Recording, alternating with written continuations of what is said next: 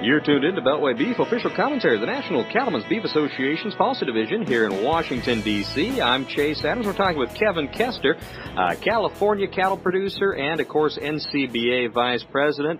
Kevin, today kicks off the legislative conference for the National Cattlemen's Beef Association, and our number one policy priority this year is really passage of the Trans-Pacific Partnership. Uh, we've got uh, about 300 cattle producers that are going to be hitting the hill. Tell me, what's the importance of, uh, of members of Congress uh, hearing from their constituents? Chase, it's really important for all several hundred NCBA members and cattle ranchers and producers here in Washington, D.C. this week when they go up on the Capitol Hill and visit their senators and their representatives.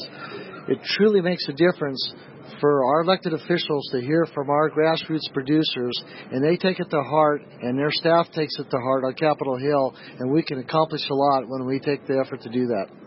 Absolutely. And the main story that we're going to be talking a lot about is the Trans Pacific Partnership and how cattle producers are losing real money right now uh, without TPP. It's absolutely a real deal on losing money. With the Trans Pacific Partnership Trade Agreement hanging in the balance and waiting for a vote from Congress, hopefully later this year. In the meantime, because of bilateral trade agreement between Japan and Australia, we're losing market share into our biggest export trading partner for beef, Japan, to the tune of more than $100 million just in the earlier months. And as time goes along this year, we're going to continue to lose a larger market share. And it all goes back, we're losing money out of our pockets all the way back at the ranch. And it, this is a big, big deal. Absolutely, and uh, to, to, illustrate those losses, you know, we've seen uh, we've seen reports that uh, uh used to be three hundred and fifty dollars in 2015 per head going back to the ranch. Uh, 2015 uh, with the loss in Japan uh, down to about 325 dollars in added value. So for cattle producers, th- this really is real money.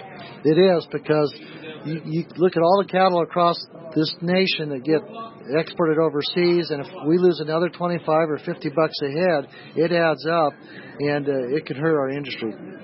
Now, Wednesday morning, uh, U.S. Trade Representative Ambassador Michael Froman uh, is speaking to the group, and uh, this really shows the partnership that uh, that cattle producers have had with the administration to uh, promote the Trans-Pacific Partnership uh, since the very beginning. And I'm glad to say NCBA and our uh, producers have a really strong working relationship with the U.S. Trade Representative's office.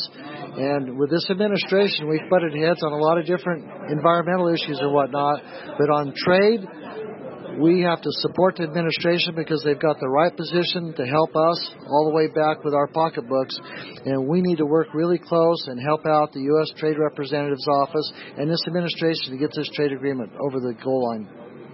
Thank you, Kevin. Kevin Kester, Vice President of the National Cattlemen's Beef Association. You've been listening to Beltway Beef. Until we meet again, eat beef and check us out online at beltwaybeef.com or visit us at beefusa.org.